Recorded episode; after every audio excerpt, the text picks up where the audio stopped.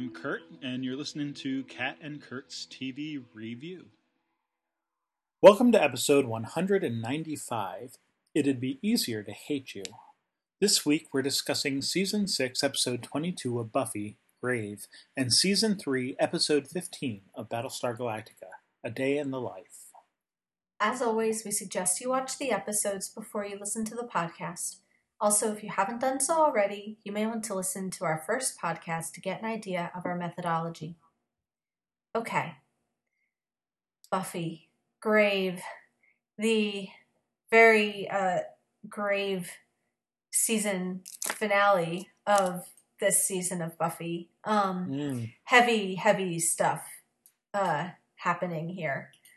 Um, Sure. so I want to start with. Eventually, we were kind of saying structurally, it's not that hopefully complicated to talk about because the characters end up sort of pairing off. Um, but kind of before that happens, we get the the fulfillment of the, the promise from the neck the last week, which is you know Giles versus Willow. Um, You know the showdown that we didn't realize we've been waiting for. Um, Right. So, right. So, like, last week we get the episode of, like, Buffy and Willow, and that's cool and everything. Mhm. And then it's like, oh, wait, that's right. Giles, Ripper. Like, yeah, that's. Yeah. And, and even, like, I feel like Willow is sort of doing the fan service thing a little bit in some of that, where it's like, she's like, yeah, I don't want to fight you anymore. I want to fight him. like, yeah, you know, there's that whole like, yeah, you gave us what we didn't even know we wanted, and now we want it. this will be this will be even cooler. Yeah. Um. Well, and a couple things too. Um, you know, it, it, that makes me think like just from a kind of meta fan servicey point of view, like we kind of know like Buffy versus Willow sounds like the more obvious thing of that's the hero. So if you're going to have Willow become the kind of supervillain, you want to put pit the hero and the supervillain sort of against each other. But in some ways, um, not that this necessarily is where the story goes, but in terms of your expectation, Willow and Giles is potentially in some ways more interesting because Giles is less of a straightforwardly like heroic character. Like we know about his Ripper persona, like you said. So you know, you kind of have to wonder if that'll play into it. We've seen him do some ruthless things that, you know, Buffy doesn't even always know about the extent to which I mean, in the previous season finale, I just thought of him, you know, Yeah. smothering um oh Ben. Ben, thank you. Ben is glory. Glorious Which- Ben, yes. if yeah, So- well, I was gonna say, isn't there? There's some connection there, right? Isn't there between Ben and Glory? Yeah, something. there some yeah, kind of I can't really remember what it was, but oh, Yeah, that's right. right. Yeah. Um I couldn't even think of his name. I just could see like Giles like standing over him like Yeah, smothering he him, you know? Yeah. Hand over his mouth and nose. Yeah. Yeah. So, which, to be honest, until this conversation, I wasn't thinking about that. But, like, if I had been, if I'd been, you know, exercising my memory a little bit more, like, you bring that into the context of Giles in a fight. Like, Giles will fight dirty in a way that Buffy kind of won't really. Yeah. So, that is, again, not that that's necessarily where the story goes. Like, obviously, it goes to a much more merciful place than that. But you don't know, is the thing. You don't know what Giles is capable of or why he's here or what he's willing to do. And I think we're, we'll talk about some like bookends of the season, but also like Mm. they reference the fight that Giles and Willow had at the beginning of the season. You know, Mhm. of like, yeah, like they are calling back to a place where she was getting starting to get out of control and he said some pretty harsh truths to her um and you know and Yep. maybe said the truth but was you know not kind in the way he was going about it in order to to keep her straight so they kind of are setting the two of them up for this like pretty dirty showdown i think Yeah. Oh, absolutely. Um, yeah, and he's so serious, and I mean, like you don't learn sort of the source of his power until later. Um, although Willow does figure out pretty quickly right up front that it's it's borrowed power. She says, right, like Right. um, we don't know from whom at that point. You Mhm. know when it, when he first started, but you also see that like as powerful as she has become. Right, this is after she's done everything she can to kind of gather herself. She's killed Rack. She's drained all the magic books in the magic shop. She's done everything that. and like the first thing he says to her is sit down and just kind of waves his hand, and it's like you know almost Jedi mind tricky, right? Yeah. Like where it's just like, oh wow, like Yeah. wasn't wasn't expecting that. Um, you know, and then even when like Willow is sort of able to figure out how to get around that, like like it's not like he's a one trick pony. Like he he continues to sort of keep her at bay and and you know pin her down and and you know put her in that stasis or whatever it is. Mhm. and and yes she's eventually able to get out of it and you know sort of ends up kicking the crap out of him Yeah. but like right. but like just seeing that you know and knowing how powerful she is and how she's being fueled by rage and anger and don't forget vengeance. Um you know all of those things. And he's so calm about it. And there's a certain uh familiarity Mhm. which you know maybe goes back to those ripper days that you can so even if yeah like maybe we're not seeing um you know the the what was Eyghon right? The demon uh that he and his his ripper days buddies had you know pulled out. Like maybe we're not seeing exactly that type of ripper or or band candy ripper. Um you know uh 50s smoking t-shirt you know undershirt wearing ripper. Um right. but but there is that sort of familiarity aspect of like like he's got this power and he knows what to do with it he has it, it's not just like like what willow's missing it, as much as it might sound weird to say like willow hasn't done the research to have this much power but Mhm. giles has Mhm. right so when he does have the power like he he knows the spells he know he he understands the theory he you know knows kind of the the deeper magic if you will you know that willow doesn't quite understand because she's so new at it and and running on emotion and Right. you know that sort of thing um so i do think all of that to say that like yeah we're, we don't get like maybe ruthless whatever ripper that you might want Mhm. to see at one point or another but i do think there is that some of that calmness and familiarity with magic might call back to that Right. uh, in a way Right, sure. Well, and I think there might be more to say about this because you kind of tipped me off that, like, oh, be thinking about, you know, our kind of soul triptych, you know, symbolism again, and and and we've had some different views as to what exactly the symbolic framework is. Like the one that I proposed early on isn't necessarily that the one the one that the show uses, right? Like when it came to the end of season four, it kind of Yeah. assigned them different roles than were the ones that I was thinking of. So like I think these are, you know, uh not necessarily you know, they're they're kind of still fluid, I think. But um but I mean under any under any you know estimation willow has you know consistently been the character of you know mind and intellect and you know curiosity and you know all of those you know cerebral academic types of things. And i think it's interesting then to see her here in a way completely abandon that and become this being of like pure emotion um you know, in good ways and bad ways because it's, you know, it's the source of the rage and the vengeance and the kind of demonic out of control power.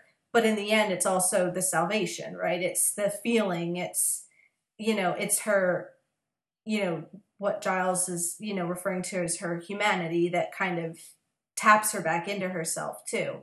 Um, so then it's kind of interesting that like when Giles turns up, it's like, yeah, he is the corrective to that. Like if Willow is sort of moved away from, in a way, her true roots, it's like Giles turns up and he is once again that figure of, you know, calm, rational intellect. And I don't think it's seen as all good or bad. Like I think this shows all emotional id is, you know, dangerous. That like, you know, all feeling with no reason to temper it is, you know, you need the balance between the two.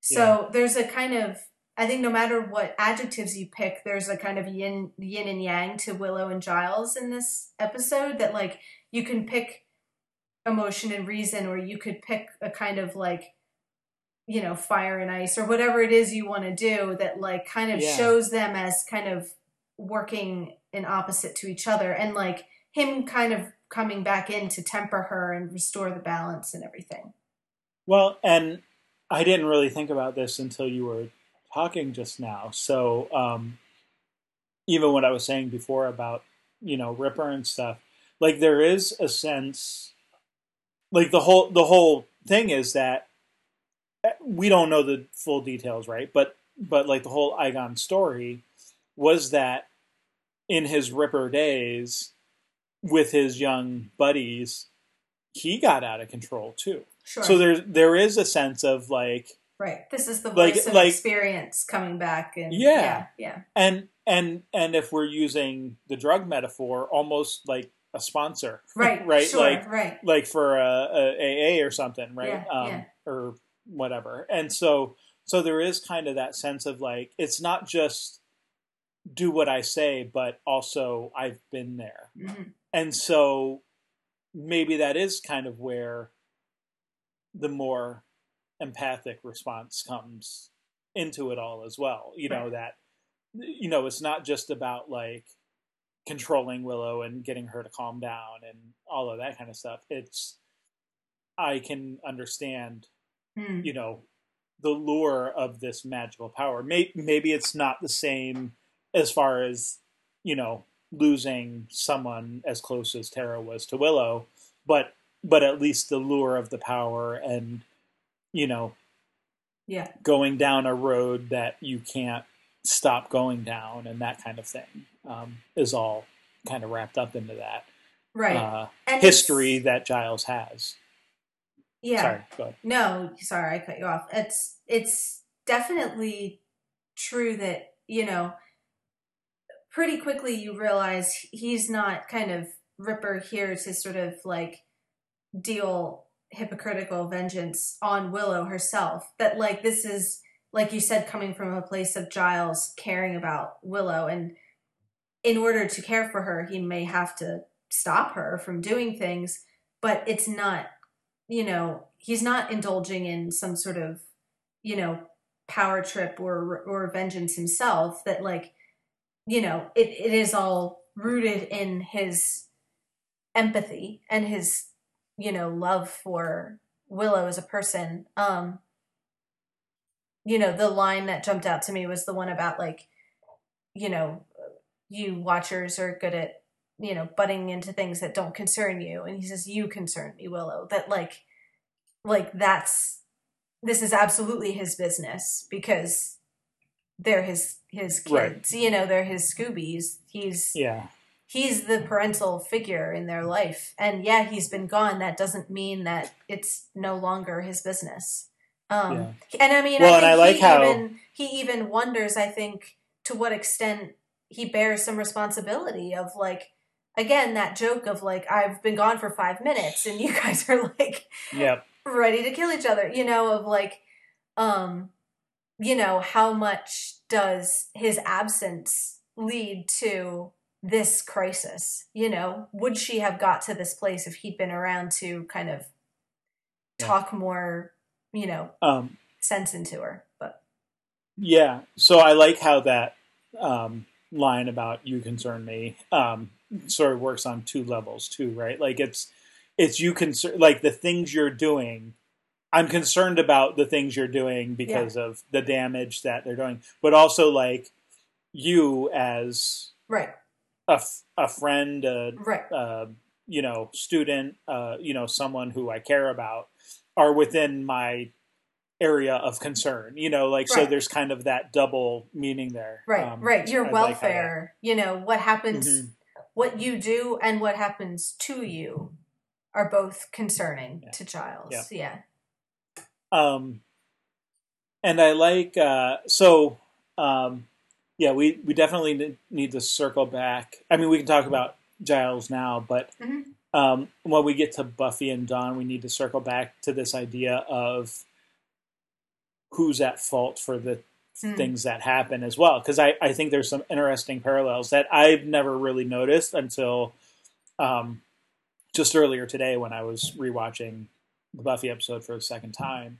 Um, I think there's some really interesting parallels between sort of Giles's apology to Buffy about for for leaving and sort Mhm. of accepting some responsibility for the way things have gone in his absence and and Buffy to Dawn and some of the negligence that maybe she's felt Mhm. um, or or not felt but some of the negli- negligence she's had in her uh, you know desire to not be alive and and sort of ignoring Dawn's needs and and where some of that stuff has led to and and not just Dawn but Willow as well and and some of the other stuff that has gone on um I find it interesting in some of the ways that they Yeah. Yeah. sort that of have the same response um to to different people but you know kind of in that parallel Right, the absent, like the absent parent thing, you know, of like, Mhm. um, you know, and how does the parent, you know, I like if Giles decided to leave in a more conscious way, how does he know that it's time? You know, like what are, how can you know other than going and seeing what happens, letting them try to swim on their own kind of thing of, you know, how can he really know for sure? Um, you know, yeah, and and I mean Buffy not consciously leaving in that same way, but being physically present, but maybe kind of emotionally absent from everybody, um, kind of avoiding Yeah. as much of her life as she could.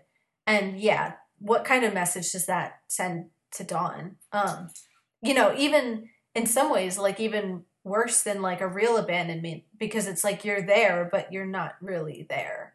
Um, you know, um, you if you're just sort of going through the motions, you know, that kind of giving Dawn some pretty messed up mixed signals about, you know, how to live your life or, you know, what's important or who you care about and all those sorts of Mhm. things.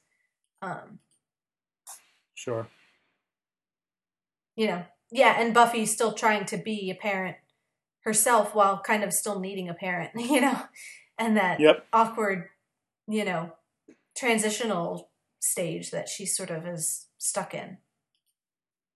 Um, okay. Why don't we stick with Giles and talk more about um that conversation with Buffy? I mean, I don't know that there's a ton to say. We talked about some of the backstory that we learn about that he has these borrowed powers. Um, we find out that they're from a coven in Devon, um, which has a nice ring to it. Um, that Sure. uh, you know that he has connections with. So the Watchers Council sounds pretty much as useless as ever. Um, like he kind of says, Yeah. like they don't really know much of anything. So he has this other source that you know alerted him to this you know rising power kind of figured out what it is that happened and then gave him you know some special magic to go and and you know try to take care of it with Yeah. So actually, um, this reminds me that we kind of skipped over. Um, any production notes I had. Oh, Um, gosh, and I don't have I don't have a ton, but um, just because this comes up in the commentary um, from uh, the writer who uh, is David Fury and um, director James Contner, who um, actually team up quite a bit in both Buffy and Angel. And so it's just kind of a weird coincidence. It's not Mhm. like they say it's not a planned thing, but it just kind of ends up happening that way, just based on scheduling, I guess, or whatever. Um, so they they kind of have an interesting dynamic. Um, it might be interesting to explore in a paper or something at some point. I don't know. There you go. Um, but yeah, uh, anyway, so one of the things is, you know, they bring up this uh, in the commentary, this idea of Giles kind of back in England. And I guess, um, so in speaking of the Ripper stuff, um, at the at the point they were doing the commentary, which would have been obviously after the season was over, and and I think after even the next season was over, like you know, coming back to do commentary with the DVD release or whatever. Mhm. Um, they were talking about like this is the point at which Giles was actually, I guess, in talks with like the BBC and hoping to right. get a Ripper TV show. And so I get some of that.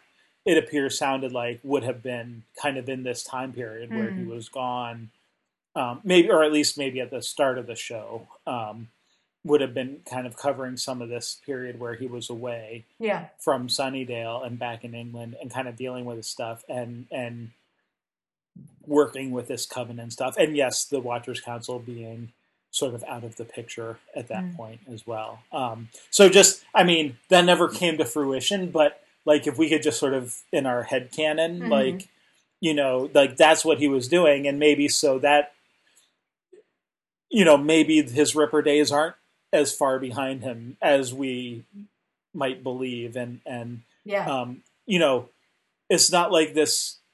Like he seems to know this coven, right? Like it's not like this coven just maybe came to him and was like, "Oh, hey, uh, can we give you some power so you can go fight this thing in Sunnydale?" It's like they would Right. have had to have known, like Yeah. he was trustworthy and knew what was going on and was a watcher and all of his own backstory too. So like you can imagine that there's a pretty strong connection between them here Yeah. for them to give him that much power and send him off, you know, half a world away to, Mhm.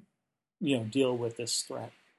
Right. Well, and even more so when you realize at the end the kind of trap that they lay that it's not Mhm. just it's not even just giving him responsibility over a huge amount of power, but deliberately using that as bait, you know, so potentially sending him on a suicide mission that could then give Willow an enormous amount of extra power to like destroy the world as she tries to do. So, yeah, a huge amount of trust when you realize the full extent of the plan. That, like, they, ha- they not only have to trust Giles, they have to believe what Giles says about Willow.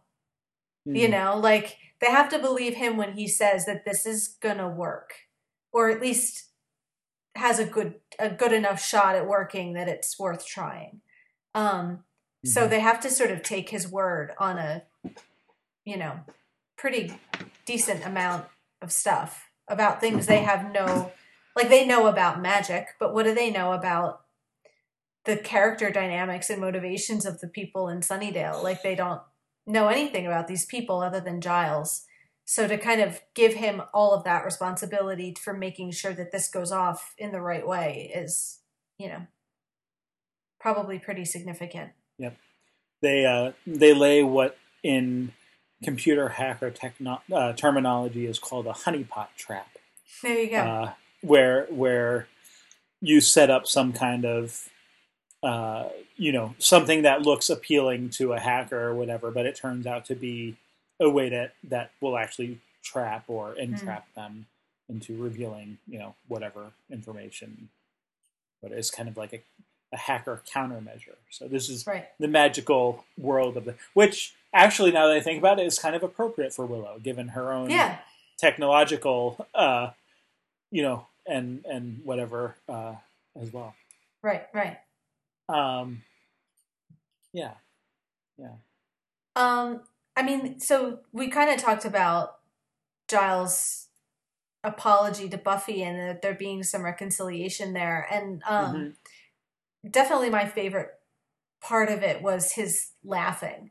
Um, you know, that's like, great. because it is one of those it- things that There- like it's such a long wait before he starts doing that, and so you don't Yeah. know, like, like you feel Buffy's anxiety and, Yeah, like- and awkwardness yeah. in her confession. Yes. you know, there. yeah no and it's it's great because it's one of those things where like whether it's buffy or whatever whenever you try to explain the plot of any of these kind of like fantasy supernatural shows they always sound ridiculous and they are ridiculous like so she goes she gives her, her little recap of like what happened this season and it's like and it's like the weird mix of like supernatural and like soap opera of like Dawn's a kleptomaniac and Willow's like a junkie for magic and Tara got shot and Xander left Anya at the altar and I'm sleeping with Spike.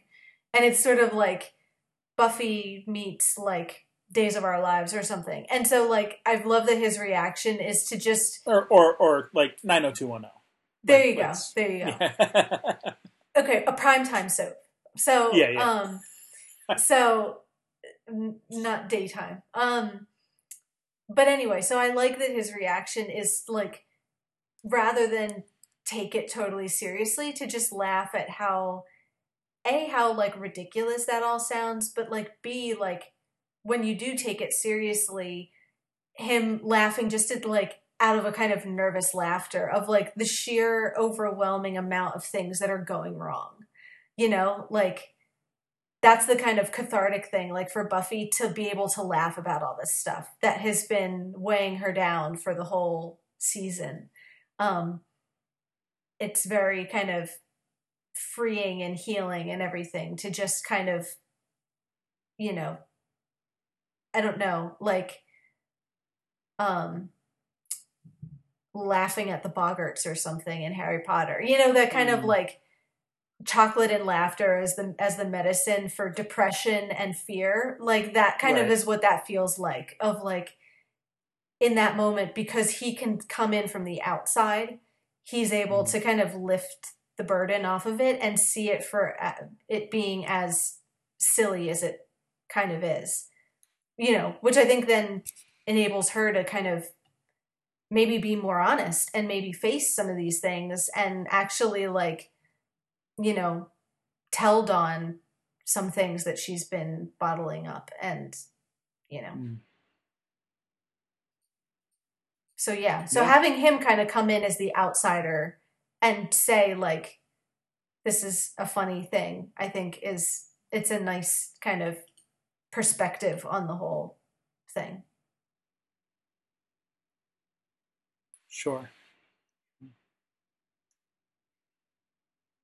Um, yeah. So I don't. Yeah, I don't know if there's anything else to say about Buffy and Giles. Um, one thing that I found interesting is that for a lot of the uh, fight between Giles and Willow, they don't even show it. It's, it's like you go they away, away yeah yeah and uh, and and kind of check in on on Xander and Dawn and Mm-hmm. Andrew and Jonathan, and then you come back and it's like the magic shop's just like destroyed, Yeah. like yeah everything, and you know, and Giles is getting his butt kicked and Mhm. you know yeah being thrown all around and stuff. Like Willow's clearly winning out this this time around. hmm Um, and then yeah, so she yeah it's like effective use of budgetary restraints you know like of, like okay we only have so Sure. many and I, I don't mean that in a like cynical way i mean it's No, like no, no. it's like if you literally only have so many shots of willow zapping lightning out of her hands how do you do that in a dramatic way and so what you do is you cut away and then you come back and each time you do giles is weaker and so you kind of get the story through the dialogue of what the how the fight is going and what Well- the narrative is and everything and that is that does come up also in in the um, commentary. Uh, because the the musical episode once more with feeling, and I know we're not like getting into like season recap or anything, but uh, that apparently took up a significant portion of their budget. So they do talk about having to uh, work with less of a budget for this episode than they did with other season finales. Mm-hmm. Um, and so just kind of some of the things that they had to deal with, um, special effects wise, and, and all of that too. So I think I think yeah, you're right. Like there is sort of the practical reason for that as well. But but I do kind of, I mean, it is effective because mm-hmm. let's be honest. Like some of the, you know, th- this is the. I, I think uh, I think I've heard Corey Olsen talk about it like a number of times with things like, you know, you, when you have Gandalf and Saruman and all all they can do is like shoot fire bolts at each other. It's like that's not magic, right? Like, but right. that's action, and so that's the sort of thing that gets put into TV shows and movies. And right, because it's and, a, it's a visual medium, and so you communicate ideas through visuals. Whereas, right, I think magic, I think magic is, I don't want to say easier, but in some ways more suited towards like books or oral storytelling because it's a more conceptual thing. It's something that mm-hmm. you can you can understand magic working without necessarily seeing physical evidence of it. Whereas like if you're doing it in a movie or a TV show, you really have to show it in order to communicate something. Right. Even so, if it's not fireballs being thrown, which right. we get in this episode. Um, you know, it's you still have to have like the dramatic, you know, orchestrated like right. you know, chant or, you know, whatever, like hand movements and candles and mm-hmm. like all the paraphernalia and stuff. Um Right. Right. So I you know, in it in one way I do kind of think that works then where you mm-hmm. have mm-hmm. You come back and you see all this destruction and mm-hmm.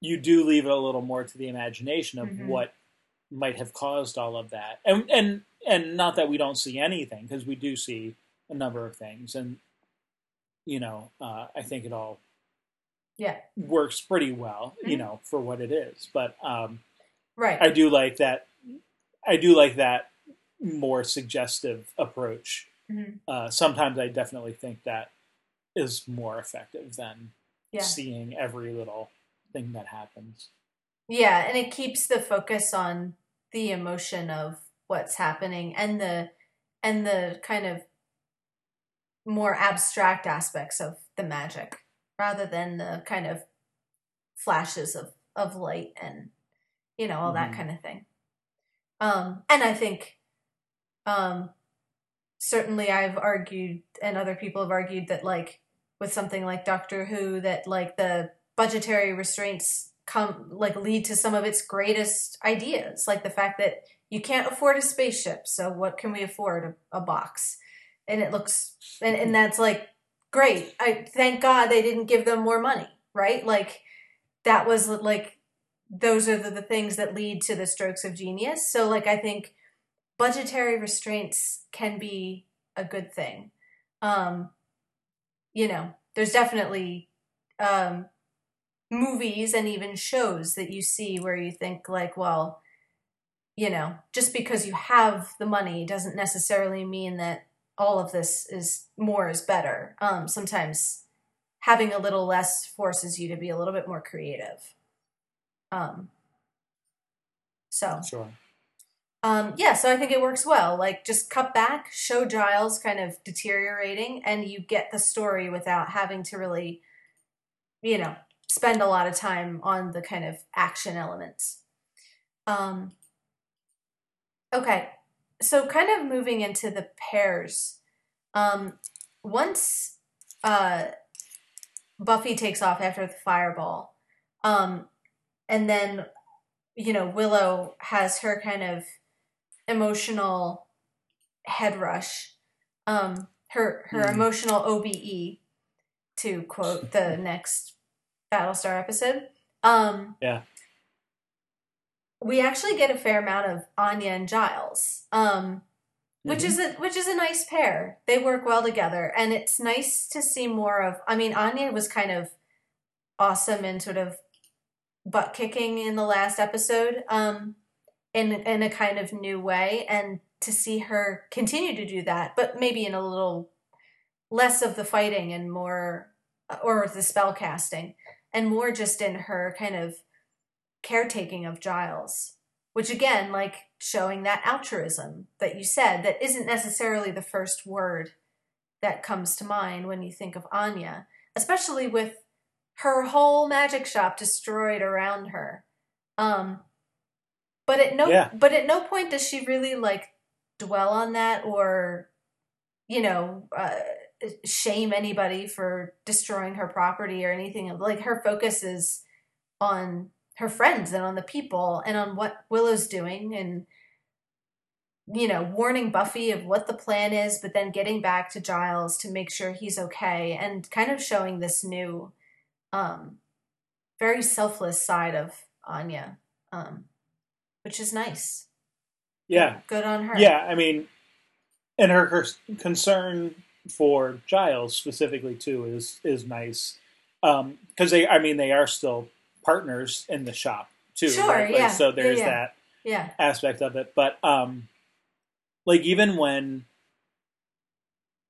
well, just thinking back to early days when we fir- first saw her and when she like, you know, stuck around Sunnydale and was sort of like trying to flirt with Xander but didn't know how, you know, as a as a human to like do all that and was like trying to get him to run away because the apocalypse is coming and Mm. all of that kind of thing. And it's like there's none of that here. And in Mhm. fact, you know, she's willing to put herself into danger in order to help her friends. Um, Yeah.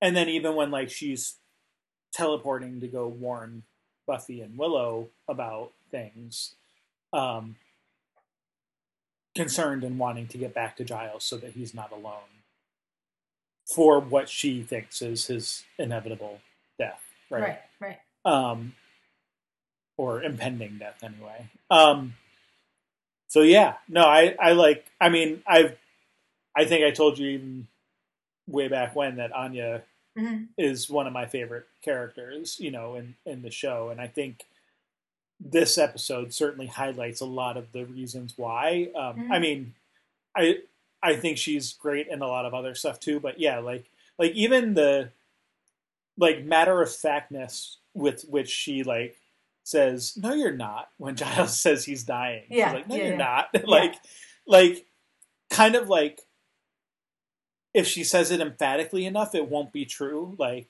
you know what I mean? right. Like that, you know, very uh, straightforwardness of her character is is Yeah. like almost trying to will, you know, things into being. Um, Right. Well, uh, you saying it that way kind of, I feel like articulates the the the thing which is so funny and consistent about Anya. Like, and I mean, it's in a, in times where it's emotional, it can be very moving too. But like, um, what's her name? Emma Caulfield. Is that the actress? Her her the voice that she has for Anya is so specific, and she never breaks it.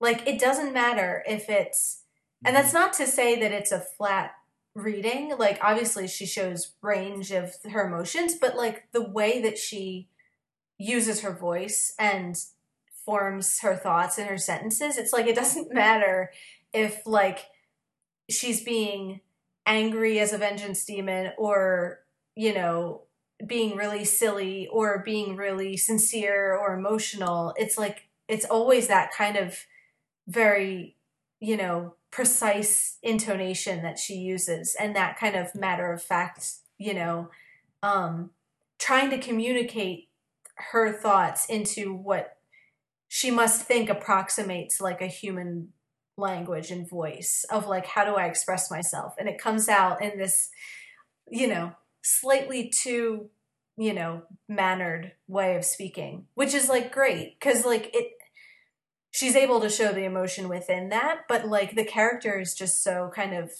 specific um mm, and so I think it makes like the scenes like this that it's like, okay, that's really funny the way she says that line like that, but it's also kind of really touching, you know, so that like you know, Anya's still going to sound like Anya, but you realize how much more that means of what she's trying to communicate, of, you know, how she's, you know, how she's grown and how she cares about people and everything.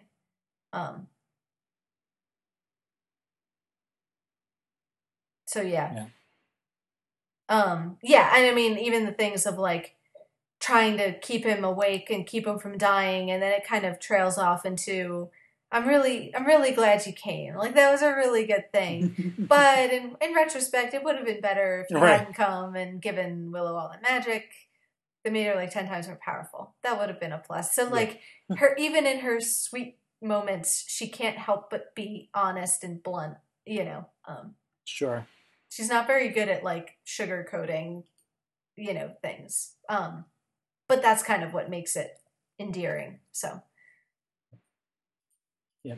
Well, and also you're you're listening to her and agreeing with her, but of course that's the very thing that he intended to do. well, right, that's the irony. Yeah, Right.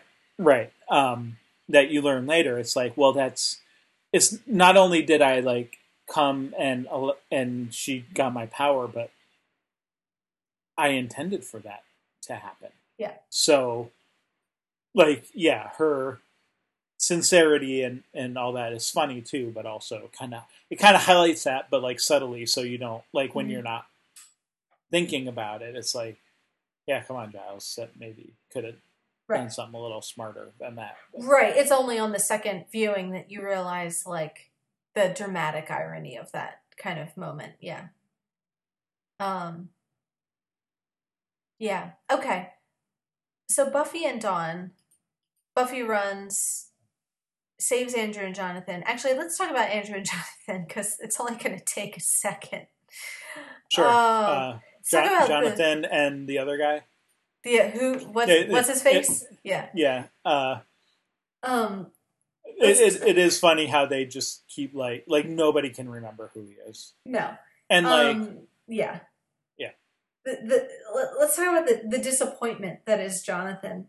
Um, you know, after so many weeks of build up to his, you know, I mean, it's so funny because it's like how many times have we had that exact almost redemption, right? Like, almost redemption of of his every single time there's like a jonathan focused episode it's always about this time it's gonna stick you know he's he's really gonna get it you know and this one felt like it was gonna stick because there was this season long build up towards his maturing and his you know understanding of the Right. world and you know and and himself and all these things and then it's like nope you you know you kind of realize all of the the self-sacrificial stuff was really only when buffy was around to watch and enforce it you know um and the second that they're out of you know Well, he, he did help Xander too.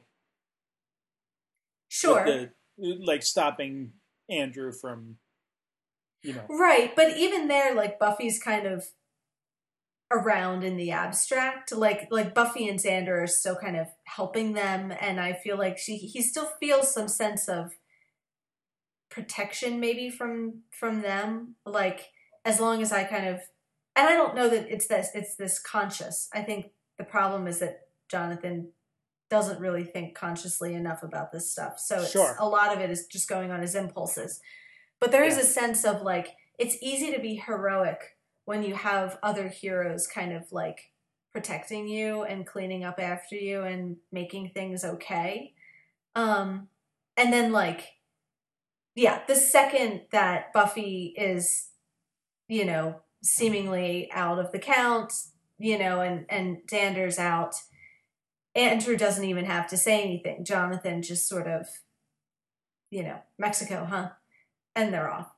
So yeah. yeah, they don't even like, yeah, They try don't to even find discuss, a rope or no. anything, like No. try to help out. Yeah, No. Um, so there go all of his, you know, they're headed down Mexico way. yeah. Um, Yeah. Uh, I yeah, I mean we're running out of time in this series for Jonathan to, you know, really uh learn his lessons. So um yeah, Yeah. I won't. I I mean, I won't spoil anything. We'll we'll see them again.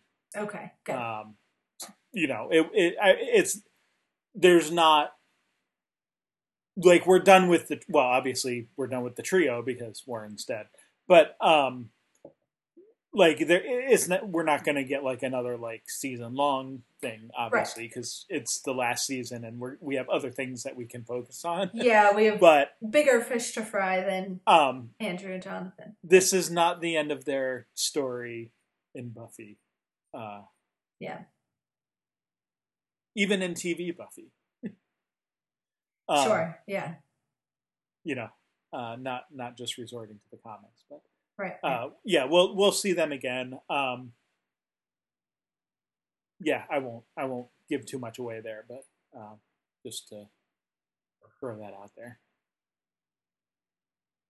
So yeah, Yep. so okay, so they're they're uh, hitchhiking down to uh, Mexico, and uh, meanwhile, Buffy and Dawn get well, they fall down a hole from this Mhm. fireball. Um, Yep. and Yeah. uh, yeah, Yeah, I mean, I think so. uh, Buffy's apology to Dawn is kind of the the the big climax, and you know, we kind of talked about some of that already of her kind of realizing her, you know, the ways. I mean, specifically with Dawn, the ways she's kind of let her down as a, you know, as a big sister and everything.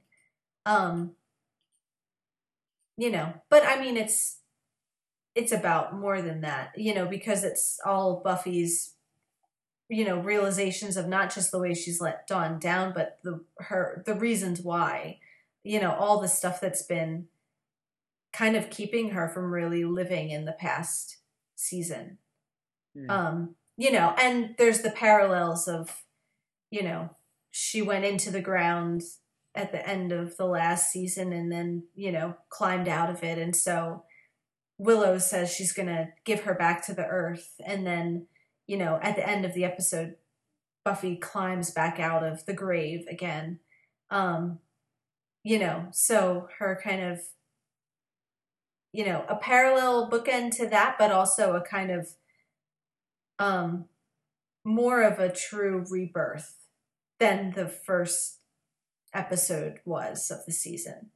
Um, yeah. I mean, that was more of a kind of Buffy the pseudo vampire living a kind of half undead life, you know, like coming out of the grave but not really living. And I feel like, you know, obviously the suggestion here is more a true sense of rebirth that she's, you know, reclaimed something that she had lost for a while. Um, Mhm. and is ready to kind of live and be there for Dawn and live for Dawn and show her the world that she wants, you know, her to see and be there to actually enjoy it with her. Yeah. Um, which is so even going back, um, you know, to the previous season, um, you get the whole sort of speech that she gives to Dawn too, right? Of this is, you know, the, the hardest thing in this world is to live in it and, you know, be brave, live for me. Like this is kind of like the parallel here being like she's now actually listening to her own words, Right. you know, or taking her own advice. Um and all of that. So yeah, no, the the the bookend of Buffy coming out of the ground, you know, in in the first episode and then the last well, technically the beginning of the second episode, but we Well, right. Yes. get into uh you know, and then uh, you know, again here, um, is really good. But yeah, there's definitely there's like a big connotation different, right? Like this is like Mhm. that's like yeah, she's emerging from death and all of this, and this is more like she's kind of taking life by the horns again, so to speak. Um, Right, right. Well, and there's the kind of, um, you know, Sarah McLachlan singing over the ending of you know, but but the kind of which which is always serious when you Yeah. get Sarah McLachlan singing. yeah, I don't think Sarah McLachlan uh, writes anything other than like songs that you like weep to. That's kind of like her genre. U- usually in the last couple minutes of a TV show. Yeah, yeah. Right. Or like sad interludes about girls who like throw their toys onto the highway.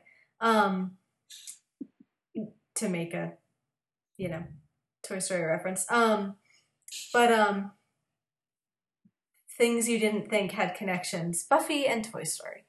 Uh Well, they have a big connection in Joss Whedon.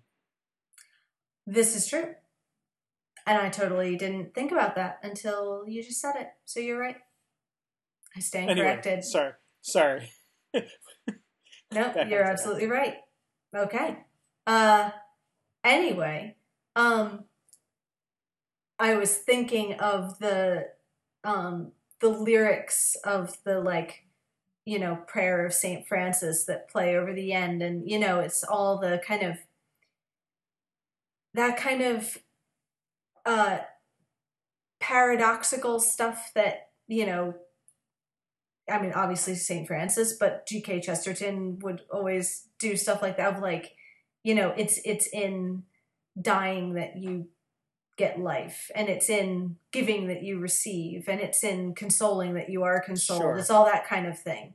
Um, and Yeah. so like Buffy's uh Buffy's life necessitates a death. That there has to, in order to be reborn, you have to go kind of into the grave so that you can come out again um, Mhm. which is a very alchemical idea too. That like it's a it's a repetitive process of dying and being reborn, and each time the soul is you know purified a little bit further, but each time in order to be purified, it has to be broken down again. Um, and so there's a kind of symbolic death and rebirth each time you go through one of these sort of cycles. So Mhm. Sure. Sure. Um, yeah, I don't think I have anything to add to that. Cool. All right. Um, so saving the kind of big point for the ending, then, um, Xander and Willow. Hmm. Um, Yeah, they don't have much to do in this. they episode, don't right? really do much. Um, and Xander certainly is aware of the fact that he is not doing much. Um, you know, Yeah. and uh, certainly doesn't make a secret of his own frustration that he lacks, you know, the the powers to really Him kicking the you know mausoleum door and saying "ow, ow, ow," like that's just like that's him in a nutshell, right? Like the right. the sort of useless uh, you know it's useless and the only thing he's actually doing is like hurting himself Right. more it's it's maybe not quite as bad as you know back in the early seasons when all he did was literally get thrown around by different demons and stuff like every episode Mhm. um but it's still that same kind of idea of just like yeah he's just not like he's even kind of strong now like he's construction and Mhm. carpenter you know he's like you know we've talked about like how he has bigger arms now and stuff like that and yet he still like can't kick a door in you Right. know Right. um that kind of thing Yeah.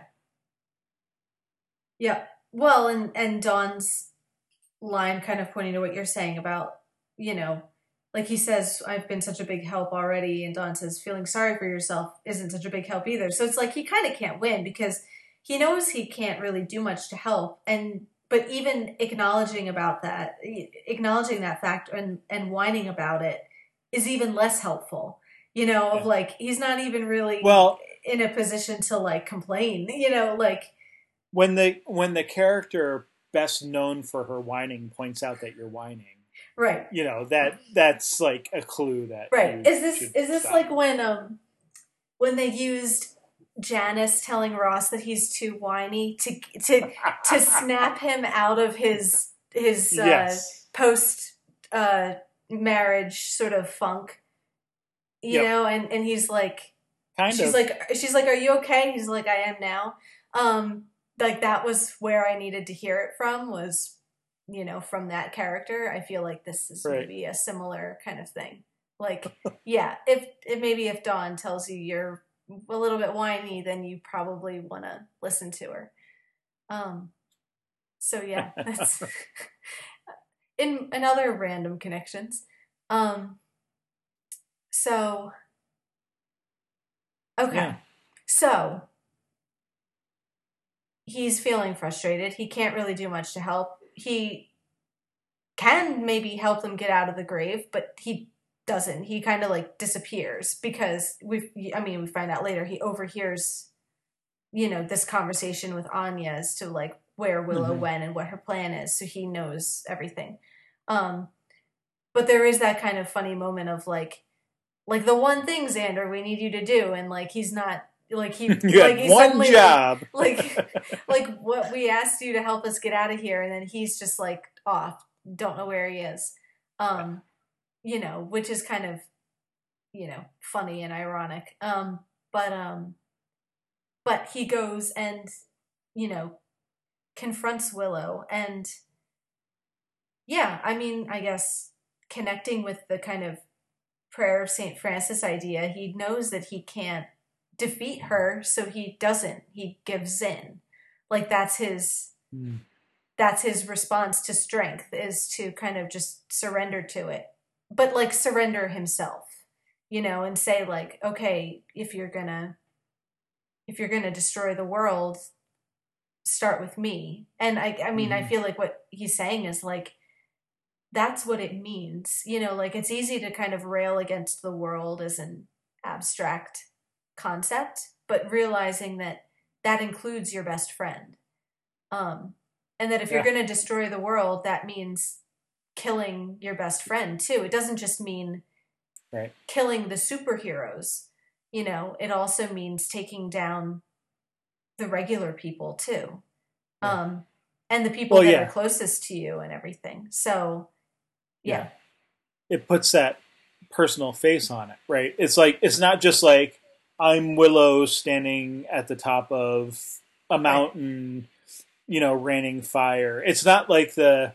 it's not the Death Star view. Like, oh, there's just this planet over there and I'm going Right. to blow it up. Right. Like you know, it's a face and not just any face. It's the face of one of your best friends, if not Mhm. your best friend. Certainly your longest friend, Mhm. you know, oldest friend and you know that means something Mhm. um i mean even that obviously doesn't get through to her by itself though right Mhm. like it's it's Right. it's the reminder of the story of you know when you were in was it kindergarten you know and you cried because you broke a crayon like the same like like think about what you're doing now and think about what made you cry back then Mm. like you broke a crayon now you're going to break literally everything Mhm. you know and and just having someone who knows you that well you know sort of right.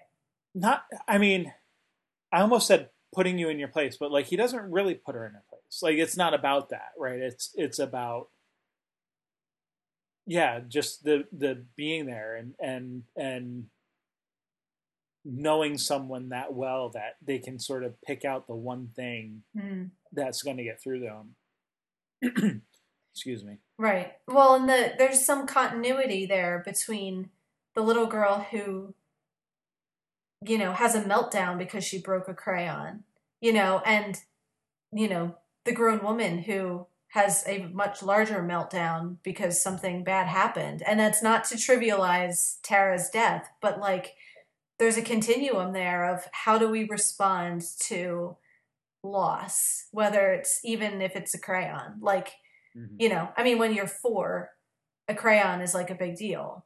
You know Sure. that can be like you know if not your whole world at least a significant part of your world like you know. And so if you kind of you know i think he's like drawing that connection to kind of saying like even this willow even scary veiny willow is still willow on some spectrum you know that there's some connection and it's doing the thing that giles's magic is also doing of connecting her to her her humanity that memories of the kind of person that she used to be or still is um Mm-hmm.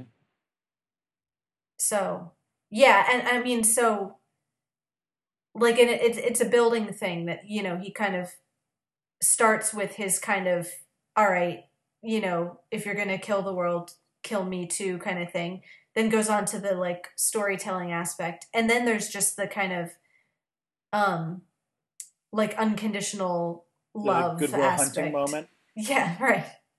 Yeah. Um yeah, the the unconditionalness of it of it doesn't, you know, it doesn't matter what his feelings are what they are and they're not going to change, which like if you think of Willow as acting in some way like a kid that broke a crayon, like you kind of think there's some element of acting out to this of Sure. of of grief as being performed in a way to get a response out of people and to you know um i don't know be reacted to in a certain way and so there's something kind of you know not that you know you can't be corrected for those actions but there's something kind of parental in that of you know not that Xander is parental towards Willow, but just the way of saying like it literally doesn't matter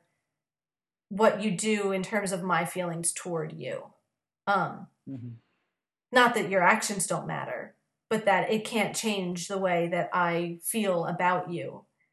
Right. you know and that's in a way the like you know the hardest thing to hear. Like she kind of wants to be fought against. Like that's that's what she got from buffy. That's what she got from giles was like the big showdown. Um and that's what xander won't give her you know is the like you know it doesn't ever turn into like xander versus willow because xander like just won't go there. Um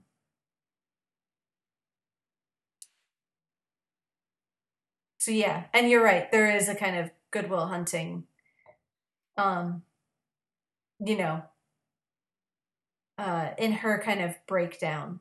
It's a similar sort of scene i guess. Yeah.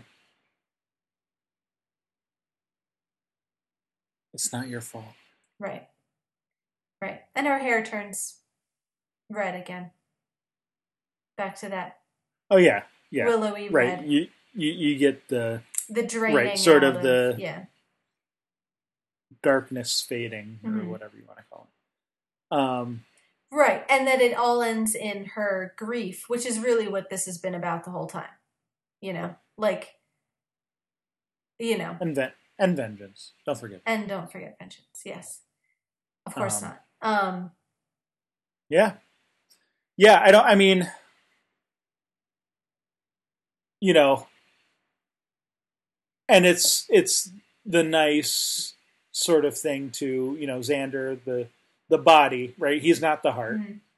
Uh at least in our triptych sort of way. Um in our triptych, anyway. But there is that you know he's the everyman he's not the superhero he's whatever and and but you need that kind too right like like Yeah. maybe it doesn't happen often but in the right place at the right time he can save the world as long as he's willing to step up right Right. Right. and and that's and you get sort of the Giles, you know, back at the magic shop, like going, you know, oh yes, yes, you know, like this is what I was hoping would happen. Um, with that thing, you know, I guess it's that thing of like, but you can't tell him, like, you can't just say to Xander, "Hey, you got to be the one to save her." Like it, it you know, he has to realize it on his own or whatever. Mhm. Right. It only Um, it only is true if it work if it happens on its own. Um you know, it has to like the genuineness of of it come has to come from a place where it's Xander making that decision. Um yeah, and like as the body, like it, his just his kind of the solid reliableness of him that like yeah he's been there since kindergarten and he's the shoulder to cry on literally you know that like mm-hmm. he's you know uh and that's that is an, an important function you know yeah and like you said like he sacrifices him like he literally puts his body mm-hmm. you know between willow and her object right like right. that's in order to get her attention and and all of that Right. Yeah. All right. Well, we're a couple minutes over, but mm-hmm. we still got one last little bit to talk about. One last little bit.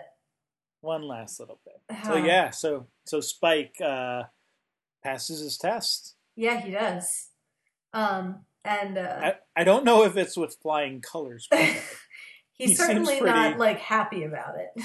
yeah, seems pretty uh, downtrodden. Yes no, they're not easy tests, but um, yeah. So uh, so Buffy can get what she deserves. Um, you know, the the latest in a long line of like cryptic, yeah, you know, misleading statements. Um, I, well, that's what I was going to ask. Did you? What did you think? I didn't. I didn't catch on to. I mean, I didn't. I mean, I I think I kind of imagined probably what they wanted me to of if it's about getting rid of the chip. Um, it did occur to me to wonder at one point if he knew how to get rid of the chip, why didn't he do it before? So that should have tipped me off that that wasn't like what he was really after the whole time. That maybe that was a little too easy. Um, but um, yeah, I definitely didn't see the the return of the soul um, being the kind of endpoint there. Um, yeah. So, um, we will see what happens with that. Um, yeah, I like. I don't even know. Like that is certainly a complicated scenario that is being created for for him and Buffy. Um, you know, and it kind of makes me wonder too, like, like what Spike's thought process here as far as like, is it a kind of conclusion of a way to be more like Angel because that's what Buffy likes or that's what Buffy deserves or that's what he's trying to emulate in that way? Or is it you know, a, a kind of more about Spike himself, you know, being redeemed. I guess they're not mutually exclusive, but um I mean the other thing too is with Angel you have the element of the gypsy curse, which isn't the case here. So, yeah. you know, Angel's soul comes with a condition you know like it comes with the kind of caveat that he can't ever really be truly happy. Um that's not necessarily true for spike if he's getting his soul from different source. Um sure. so in some way i could see him coming back saying i'm better than angel because you know i have the soul and i'm never gonna lose it. Um you know? Yeah, but, I mean, who's to say what might or might not happen? um, no, but you're right. I mean, definitely, it, it is a different situation. Like there isn't. He won it back, which. What does that mean? Like, does does that make him even better than Angel in sort of a way? Because mm. Angel was, you know, his soul was sort of foisted on him, and and like you said, it was with conditions. So, uh, you know, with Spike, it's it's not even that he like got his soul back, but like that there was a, a desire to have it, you know, for a purpose, whatever that purpose might be. So, right. yeah, there's definitely, I mean, obviously, a very different situation in a way. Um, on the flip side, like things with souls don't always, i.e., people, uh, don't always, they're not always good. No, Either. I mean, right. We just got over an episode where Willow had to be talked off a ledge, and, you know, Warren and Andrew and Jonathan were like the recurring Yeah. villains. So, yeah, it Yeah. doesn't necessarily Yeah, make uh, you, know, a good guy, you know? having a soul that is not the same as being good. It Right, just right. means you have a soul, Right. whatever that is. Um, so, yeah, I mean that's the other aspect. I mean we've we've seen very brief snippets of William pre Spike, so you know he was kind of weak weak willed and Right. not altogether, uh, you know, the most enthralling guy. so, you know, what's to Maybe say? he's going to come back and write Buffy some terrible poetry. Try to woo her with his with his verse. Yeah, but yeah, so you know, for better or worse, though he uh, has been re-ensouled, and uh, we'll we'll find out where that takes us. hmm All right. Yep. Well, we should probably move on to BSG. Yep. Um, and and fortunately, this is another one where we kind of just have a couple of pairs of people to talk about. We might not even need to take the whole time. Um, Yeah, I think probably if we don't, that'll be all right on this one. yeah. Well, so the setup. Um, well, there's kind of two set setups, right? So the one setup is with Adama, and it's sort of his anniversary, and so you get like him, you know, thinking back to like his ex-wife hmm uh, who's now dead, right? You know, so Lee's mother, and Right. uh, you know, she died with everyone else. But even before that, they were separated. It's not like he's he wasn't a widower because they were already split up. right. Right. Um, and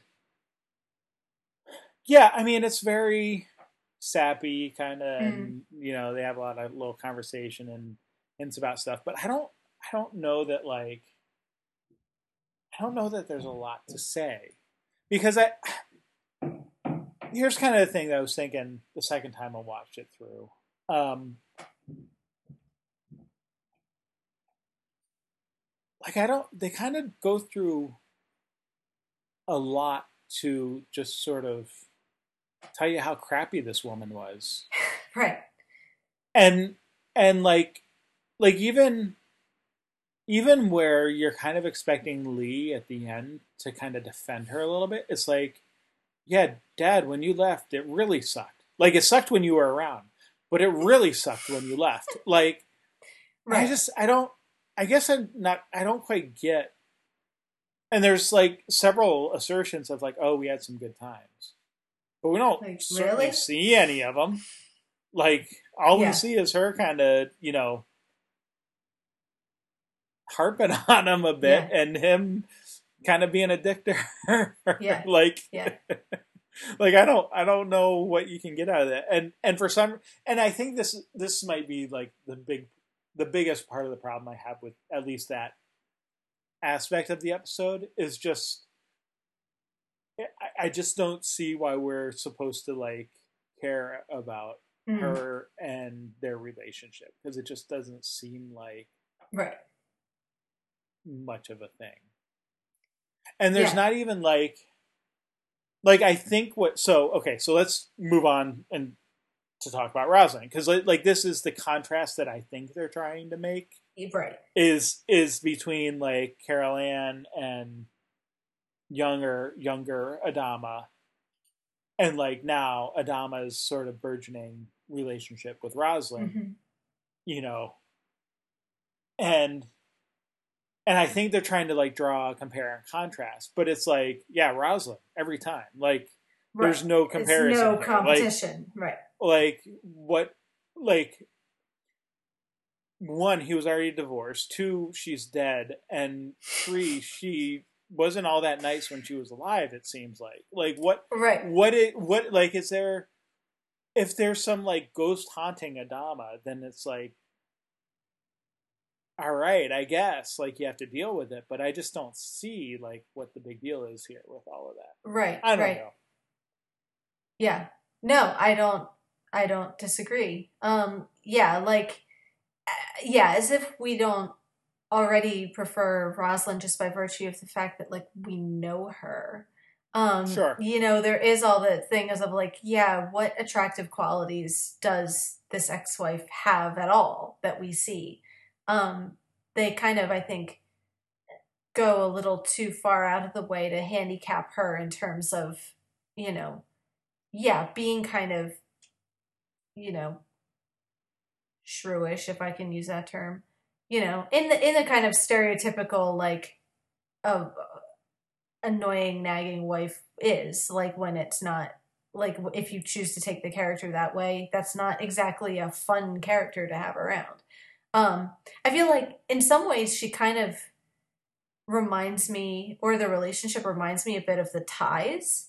Um, but Sure. there's, for as messed up as they were as a couple, they were fun to watch, you know, in a way Yeah, that like work together.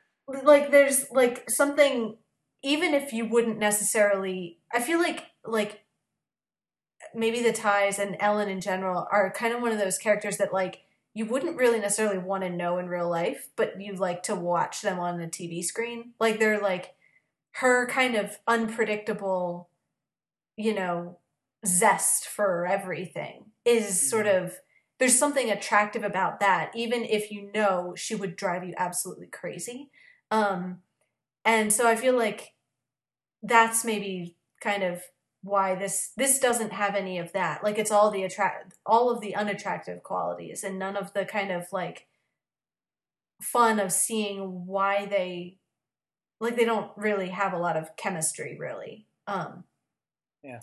and the one thing i do kind of potentially like about it um which they don't really get into and i don't even really mind that they don't is the completely normal way that like adama kind of like uses kind of projection in this episode and he has a head character following him around and there's a kind of like especially like once I've Sure. seen this show before, it's sort of like funny to have, especially the scene in the beginning when he gets out of bed and there's, you know, she's in the bed with him, and for a second you think, does he like, you know, have like a lady in the bed with him? Like what's going on? And then you realize like, oh, it's all in his imagination, and you kind of think, well, how is this different than Baltar in his little mind palace having conversations with his imaginary lover, you know? And so I'm not saying that they're suggesting that Yeah. Adama is a Cylon. I mean, clearly with Baltar, they've suggested that projection isn't necessarily a purely Cylon activity,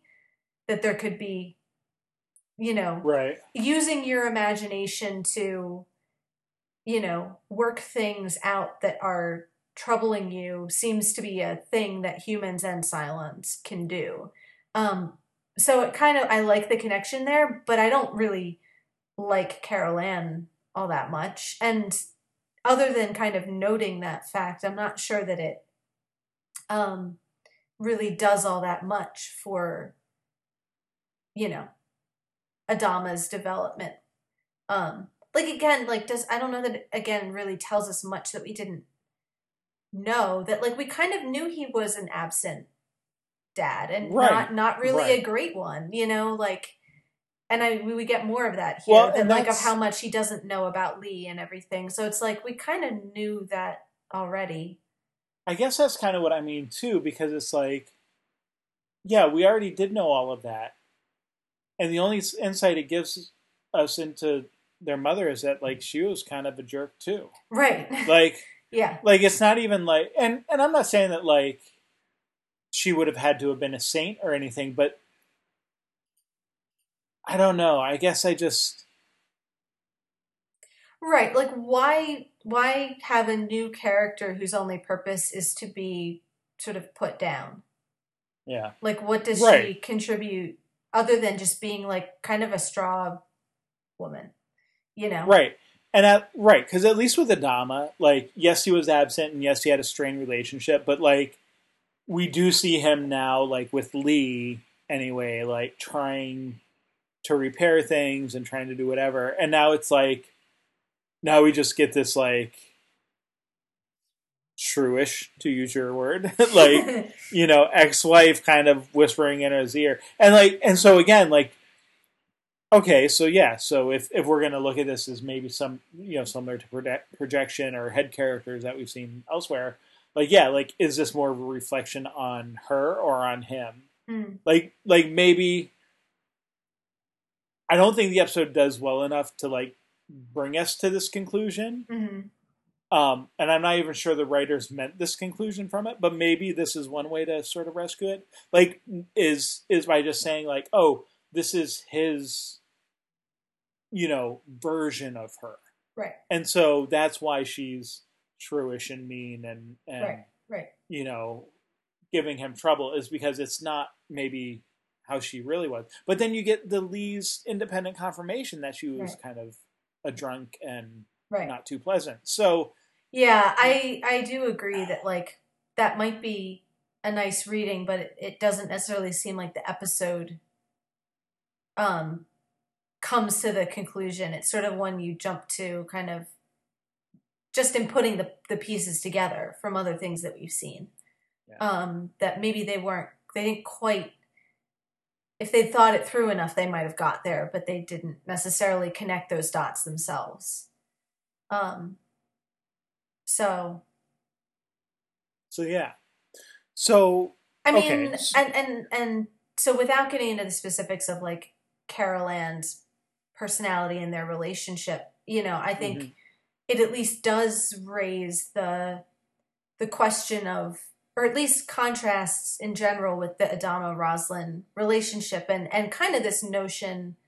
Even if Carol Ann doesn't really work as a character, just the the notion of Adama having, you know, it in his mind that he might you know be with anybody else and and being might kind of finally move on. might finally move on and still being haunted by this relationship that was over long before the Cylons ever hit but they certainly killed it dead if it wasn't totally so like pun intended.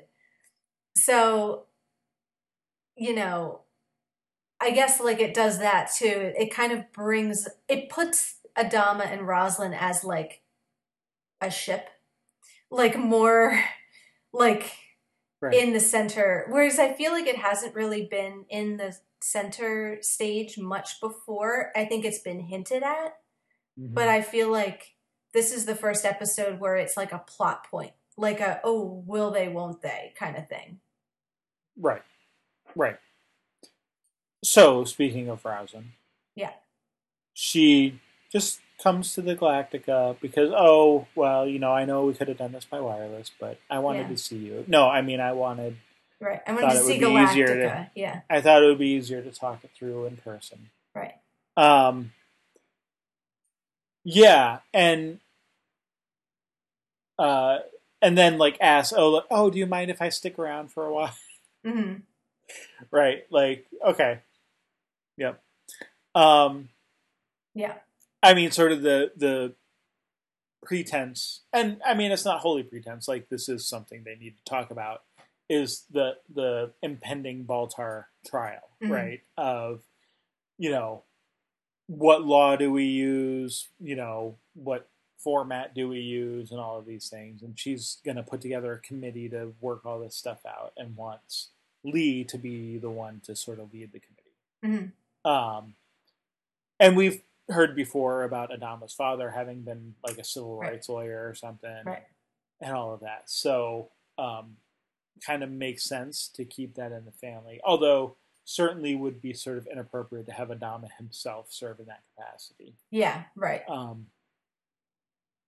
but yeah, uh, I mean that's all the pretense that she has coming in. But then they end up talking about uh, that one night on New Caprica, right? Right. Of uh, the groundbreaking ceremony, um, which we've talked about before, obviously, yeah. um, with the dancing and the right and the, the, the weed smoking and, and the yeah smoking of some kind of weed, right?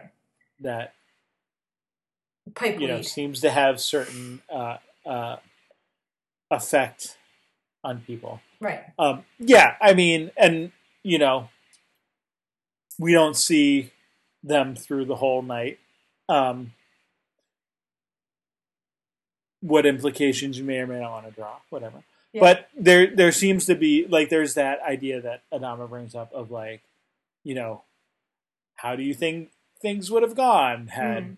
the Cylons not like found us and, you know, put us all in jail and whatever. Right. Um, and Roslin sort of pretty pretty boldly sort of is like, yeah, you know, things might have happened. Who knows? Like what's going on. And like obviously there's there's like text and and subtext, mm-hmm. you know, in all of this. So um yeah, I don't I mean, I don't know how much uh to bring in in into it, but you know, it is interesting that sort of that main the core of that conversation is vague enough that you don't know if they're talking about like the colony or mm. like themselves as like right. a couple. Right. And so like like um you know, uh, like Adama says, you ever wonder what would have happened if the Cylons hadn't come back? Roslin says, I I think given Baltar and the terrain, we couldn't have made a go of it. Hmm. What about you? Do you think you would have stayed on Galactica, or do you think you would have settled? And so, like, like there are these like words and phrases that could mean like hmm.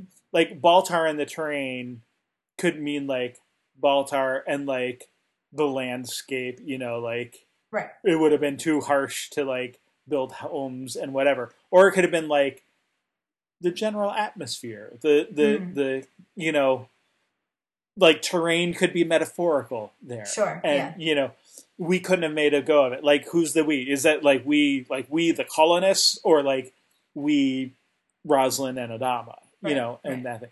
And and you know, do you think you would have settled? Well, you know, does that mean do you think you would have come down and built a house on New Caprica, or do you think you would have like settled down and you know with like me? right, like you know like like again like there's that more metaphorical aspect of it that that could be me so there's sort of the double entendre there um and then you know adama's uh, well it's pretty hypothetical isn't isn't it and then and then you know roslin's sort of brash reply well it is until it isn't right mm-hmm. um and then laughing at herself because and i think that's the clue right like that's the clue that it's not just right they're not just talking about like the colony as a whole. Like they're talking about them.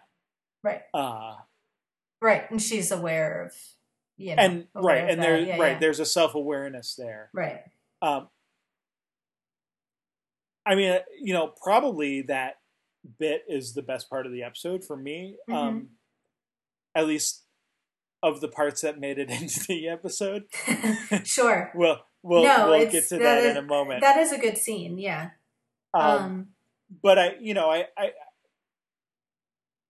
I, I kind of like how they have the the, you know, um, nuance there of, of the speech and stuff. Um, but yeah, I mean, I don't know that we need to go much further into that specifically. I don't, uh, I, you know, right. I don't know if you have anything else to add to it. I mean, I guess just the final note of it being, you know, he asked would she have built the cabin okay well this is all hypothetical if the Cylons hadn't come back but they did so we never know what would have happened um, but then she kind of finishes with the answer is yes i would have i absolutely would have built the cabin so kind of leaving the again whether we're talking literally or metaphorically here leaving that door open right. for future exploration you know and when i come back we'll talk more about that that like this both as colonists looking to settle and build homes and build a life and as two characters potentially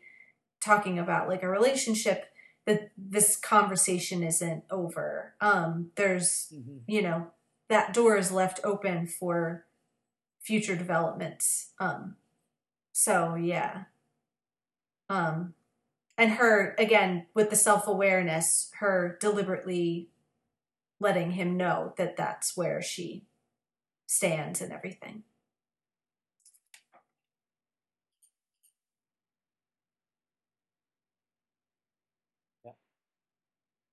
Um, all right, so should we talk about the other scene now? The scene uh, that The the That cut scene. never was. Oh man. Yeah. This one hurts. Well, uh, only because it does have to do with Yeah. And Adama, and so it makes sense to talk about here. Yeah, I Um, wrote so why you don't a you go ahead and little. s- Yeah, set it up? Yeah. you know I want to take the lead because I wrote you a little ranting email where like I, you know, I I did watch like when I got the DVDs like the deleted scenes and like I feel like in general I think that most of them are deleted for a reason and I don't even remember what they were. Um whereas like this one I feel like was deleted by mistake and you know needs to be restored in headcanon if nowhere else. Um and Mhm. I mean, even the fact that it's stuck in my memory is probably an indication that it's, you know, a little bit more notable. But um, I'll link to it in the show notes. But it's the one of uh, Dee and Gaeta bringing their report to Adama. And they talk about, you know, Adama and Roslin potentially being a couple and then gross themselves out because it's like talking about their parents and and then have to like stifle the the giggles in front of like Tigh who's just like all business and Right. no time for this And silliness. this is this is leading right into the beginning, Right. where Tigh right, brings the bringing report, in, Right. Right. Uh, and so the idea being that this must be like a daily occurrence, right? Like this is Right, the daily right. briefing, right. and and it's like normally Dee and Gaeta who bring it, like Right. It seems that they, they're yeah. just going around their daily responsibilities. But Tigh, knowing what day it is, right. Steps in. right. Volunteers to get i can Yeah. i can read a report. Don't patronize me. Um so yeah i wrote you a little ranting email because i feel like i mean I, I like this just because i like these characters and i feel like they don't necessarily always get enough to do. Um so i like just having more of them but um i actually feel like this is a really effective scene because it does many things at once. Um so if i pull up my little my little bullet points here um yeah it's the beginning scene so it bookends with the ending of where you're establishing you know the adama roslin kind of ship as it were like as a thing um so it's kind of setting a little you know uh, it's a little setup for that um Mhm. but also kind of letting you know this isn't just Adama and Roslin, that this is a thing which is somewhat noticeable among the other characters, that they can see that, like, oh, like, she does like Galactica. She comes here a lot. They're Yeah. spending a lot of time together. And yeah, it might gross them out in a kind of like, ew, it's our parents kind of way. But like, you know that they're kind of just being silly. Like, it, it- clearly there's something there to be noticed, I think Yeah. um you know and it it also like if the kind of day in the life theme is you know showing the daily routines of the characters as you said it kind of advances that again of showing like normal operations. Um and the thing i think it does the best is do what the woman king didn't do which is like show a convincing friendship among the crew of like oh here's two characters that actually plausibly are good friends spend a lot of time together make each other laugh in a kind of natural and believable sort of way rather Sure. than just sort of picking six random characters and throwing them into like a bar together um Right. you know it kind of makes a bit more sense within the context of what we know about them um so yeah um i feel like it was a you know a mistake to cut it especially considering that there is stuff you could cut from this episode you know like whether Mhm. it's one scene between Adama and Carolanne, or you know the um, the infamous rash that Hot Dog has and inexplicably tells Helo for no apparent reason, and we never hear about it again. Um, yeah. You know, if that's trying to, I feel like that has to be trying to do the kind of day in the life thing of like, oh, this is pilot, this is right. this is you know dirty pilot banter, but like that's too much information about hot dog. I'm sorry. Yeah. And I don't even care about the like lewdness of it. It's just that like it never it's not important. Like we never Yeah. we never hear about it. It's like not it's not like hot dog, you know, being like, you know, promiscuous is even a thing. It's just that like, oh, he has a rash. Right. And maybe it's not even from that. Maybe it's just a normal rash, but how would we know because it never comes up again? So, anyway, I would totally have cut that little moment and uh, kept this opening scene if I if I had my druthers, but All right. um and rant, you can feel free to you know, we talked about Ripper and head headcanon and everything, and this is Mhm. for as much as we care or don't care about what constitutes canon, um, this is my this is in my personal canon of well, I just play this scene at the end of the episode and pretend that it belongs there. Or at the Sure. beginning of the episode, I guess. Right, right. Yeah.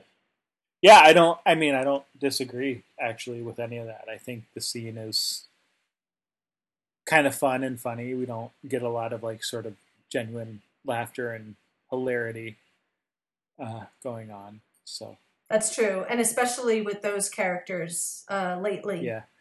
I I do wonder right, right. Yeah. Well, yeah, and the the Gaeta Tigh Mm, uh, interaction is maybe a little right. not Not quite you right. know quite right given that you know Tigh tried to basically kill him sure. um but you know right. whatever like like I I can forgive that more than like yeah the completely bizarre ways that characters were acting in the Woman King like you said sure. Um, so you know, it is what it is. Uh, yeah. Also, just thinking about it, like it didn't it didn't really occur to me before when I read your rant and then watched the scene. Um, but just as you were talking now, um, I mean, it does make sense that Dee and Gaeta, like, I don't know that we're meant to think that this is like ship wide speculation right. Sure. it does make sense that Dee and Gaeta, being Yeah. in the position they are, Dee as a communications officer. Well, I guess is she still a communications officer at this point? I don't Like, know. she got really. I promoted, guess right? she's kind of promoted.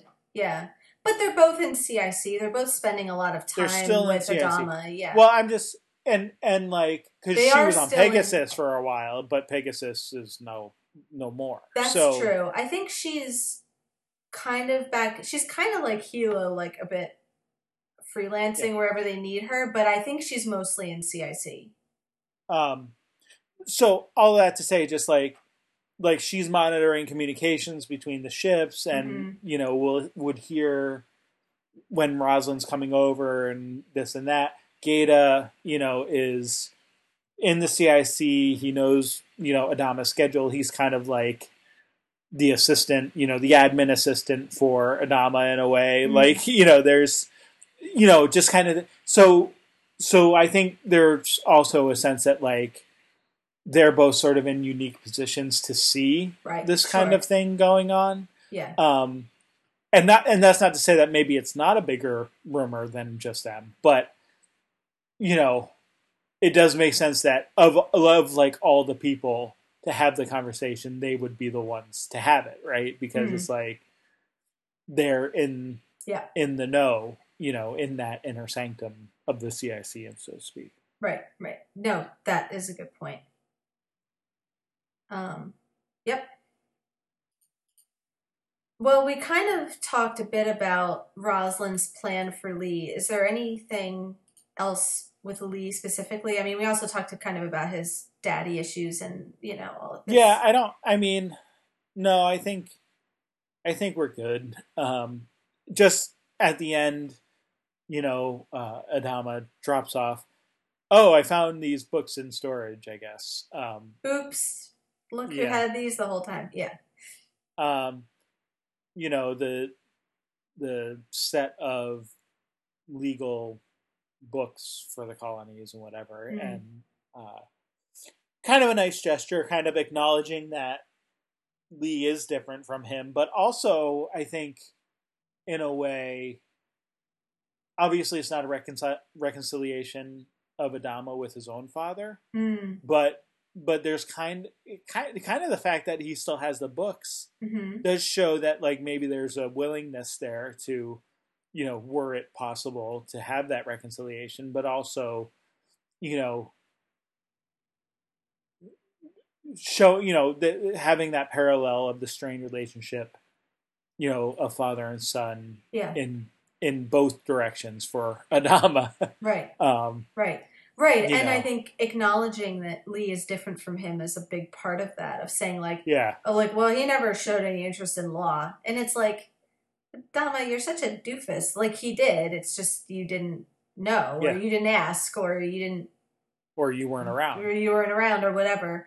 And so, yeah, by passing on that link from grandfather to grandson, it's kind of acknowledging that that element has skipped a generation but that's that's okay. That's what happens sometimes. It doesn't you don't have to take it personally if your son isn't you know a little carbon copy of yourself which Right. it sounds like consistently that was what adama wanted of his sons was to be like him to be pilots to go into the military. Right. i mean this got Zak killed. You know the pressure to be a pilot when he was not cut out to be one was not a good thing for him. So it's a kind of moving away from that, um, you know, that insistence that they, you know, carry on his personal legacy and everything.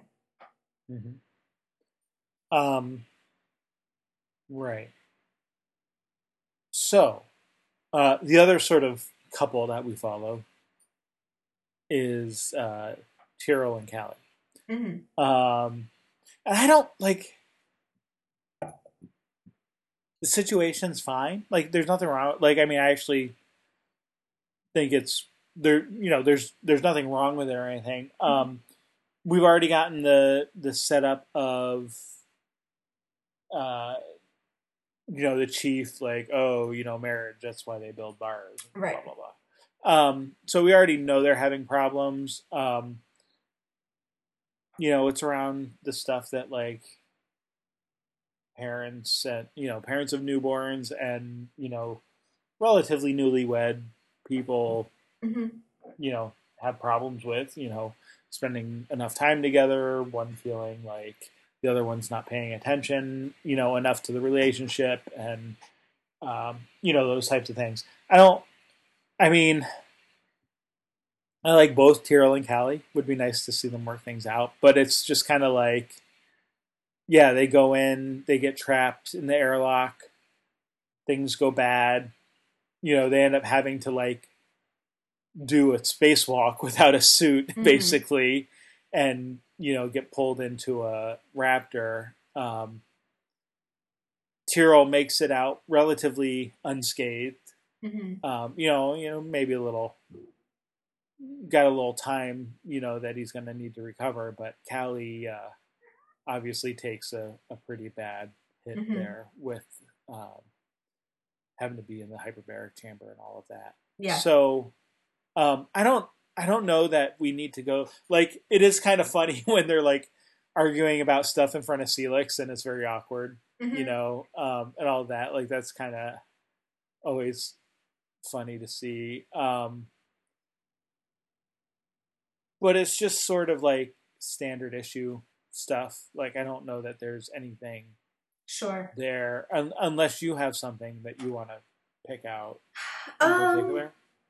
I don't know that I do really. Um, I mean, I guess one of the most interesting parts for me is like that section where they you know are kind of trying to figure out what happens to the baby if something happens to them you know and there's the kind of a kind of suggestive line about we both know what happens to kids in the fleet when their parents aren't there for them. And it's like what? What happens? I don't know. Like that's an ominous sentence that doesn't you know they know apparently but we don't know what happens to kids in the fleet. Um so that's Sure. kind of like a scary and suggestive kind of thing um so then but then like her thing of like well but they have to go to civilians because of no more pilots. Like this is you know like if, if you go to pilots you're almost guaranteed to go through this again.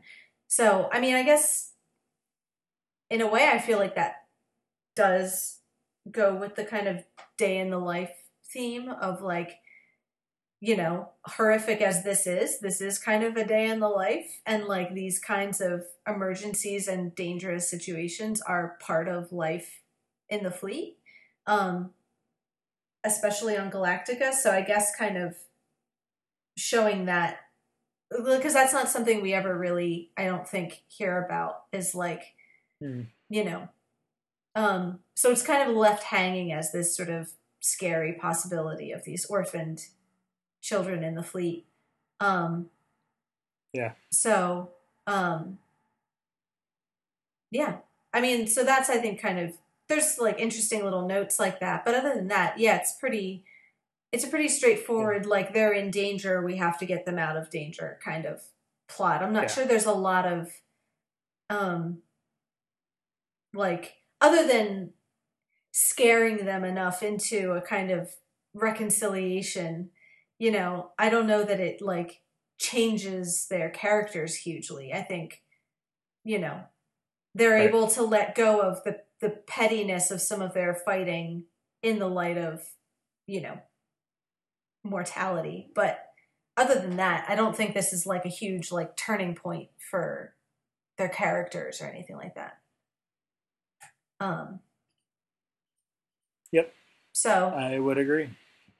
Yeah, and like, and there's not really much to go over. Like, I mean, again, with the day in the life, it does try to include some of the more minor characters, like you mentioned, Seelix, um, Hot Dog, obviously. Um, Narcho is one of the other pilots. He was like the the Bizarro Starbuck, like the hotshot, you know, Pegasus pilot. He gets like a line or something, so it kind of um tries to like mix up the cast a little bit but other than Mm. that um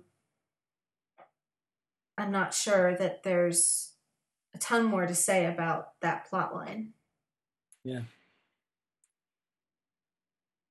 Yeah. so which means I think we're kind of at the end then, right? okay yep I mean, I don't unless there's anything I'm forgetting. Um, i don't think so all right. Well, on that note, then um, we'll be back next week for with some more BSG and uh, the season six recap with Buffy. sounds good see you then